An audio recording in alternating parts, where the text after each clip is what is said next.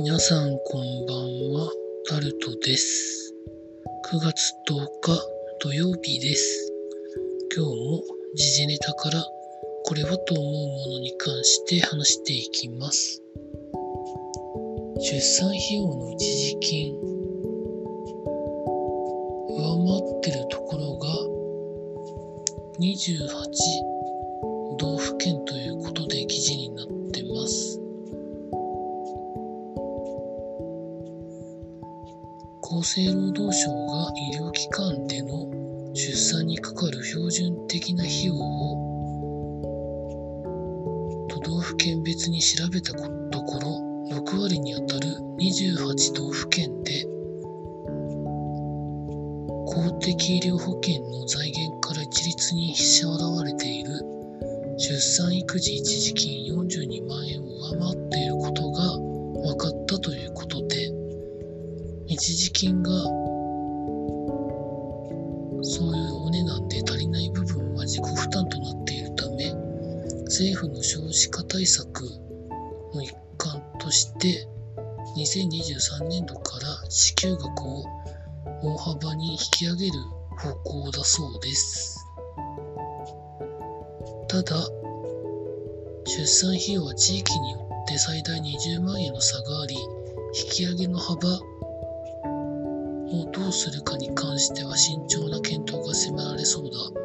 ということが書かれてあるんですけど、記事の中には都道府県別のどのくらいお金がかかってるかというのが書かれてあるんですけど、全国平均は45万2000円程度ということで、低いところは35万円程度、一番高い東京都で55万3000円ということで、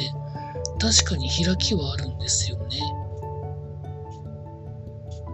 なので一時金をどういう金額にするかっていうのは考えなきゃいけないんですけど、これをまた都道府県別最低賃金みたいな感じで決めてしまうと、それはそれでどうなのってことも言われかねないと思うので、ちゃんと考えてほしいですね。続いて台風12号が9月の12日あたりに非常に強い勢力で先島諸島に最接近するかもということで記事になってます。天気に関しては気象庁が出す最新の情報を手に入れて、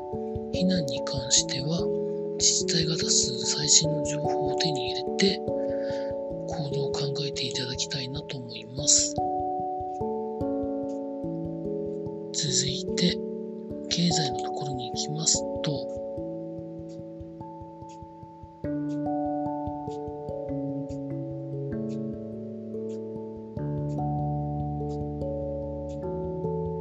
機械式の駐車場の維持に悩む管理組合ということで記事が出てるんですけど、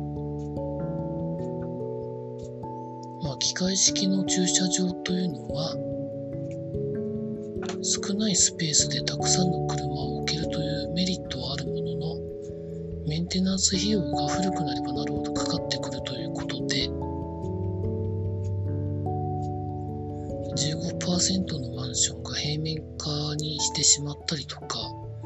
いろいろ問題があるそうです。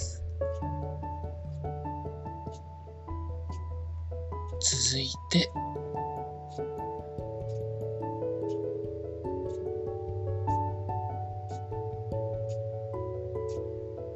スポーツのところに行きますと、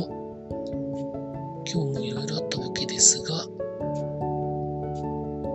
プロ野球楽天の田中将大投手が10敗目ということで、日本では初めてということで記事になってます。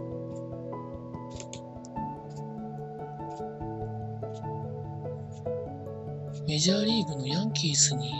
いた頃に1回経験はあるもののということだそうです。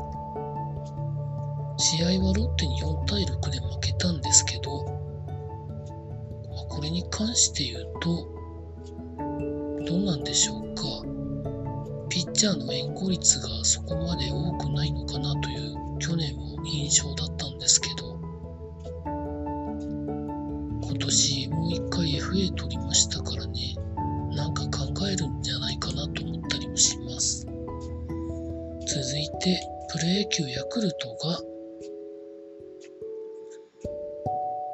1イニングに38年ぶりの12失点してしまったということが